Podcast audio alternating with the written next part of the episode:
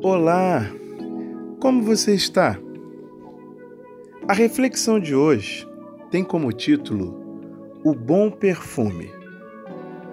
Pode ser que nem todo mundo use ou goste de perfume, mas isto não isenta quem não usa ou gosta de sentir a fragrância que um perfume exala. Isso porque o seu aroma não passa despercebido, mesmo quando indesejado. Porém, quem usa e gosta de perfume acaba até sendo identificado pelo cheiro do mesmo. Quem não já disse ou ouviu dizer, acho que Fulano ou Fulana tá aí. Como assim? Alguém pergunta. É que sentiu o cheiro dele ou dela. É o que chamamos de memória olfativa, que neste caso faz com que uma pessoa lembre da outra por causa do perfume que frequentemente usa.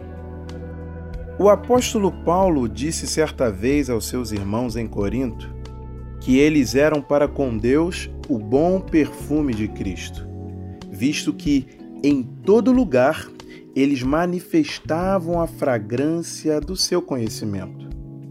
É o que diz 2 Coríntios capítulo 2, versos 14 e 15 e parte do 16.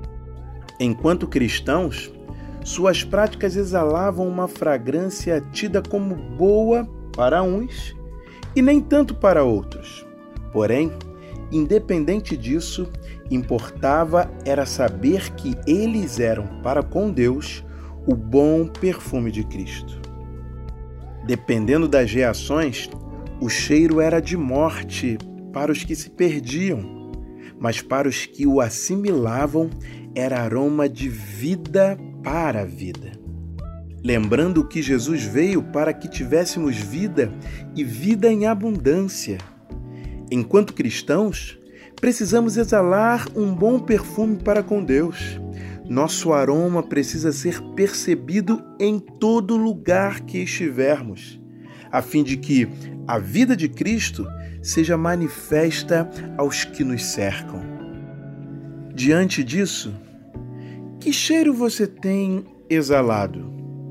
Ou qual tem sido sua reação ao perceber esse bom perfume? Bem, eu sou Gelson Costa e este é mais um instante de reflexão, de forma simples e rápida, desejando, porém, que tenha profundidade suficiente capaz de promover algum resultado em você que ouve. Deus te abençoe.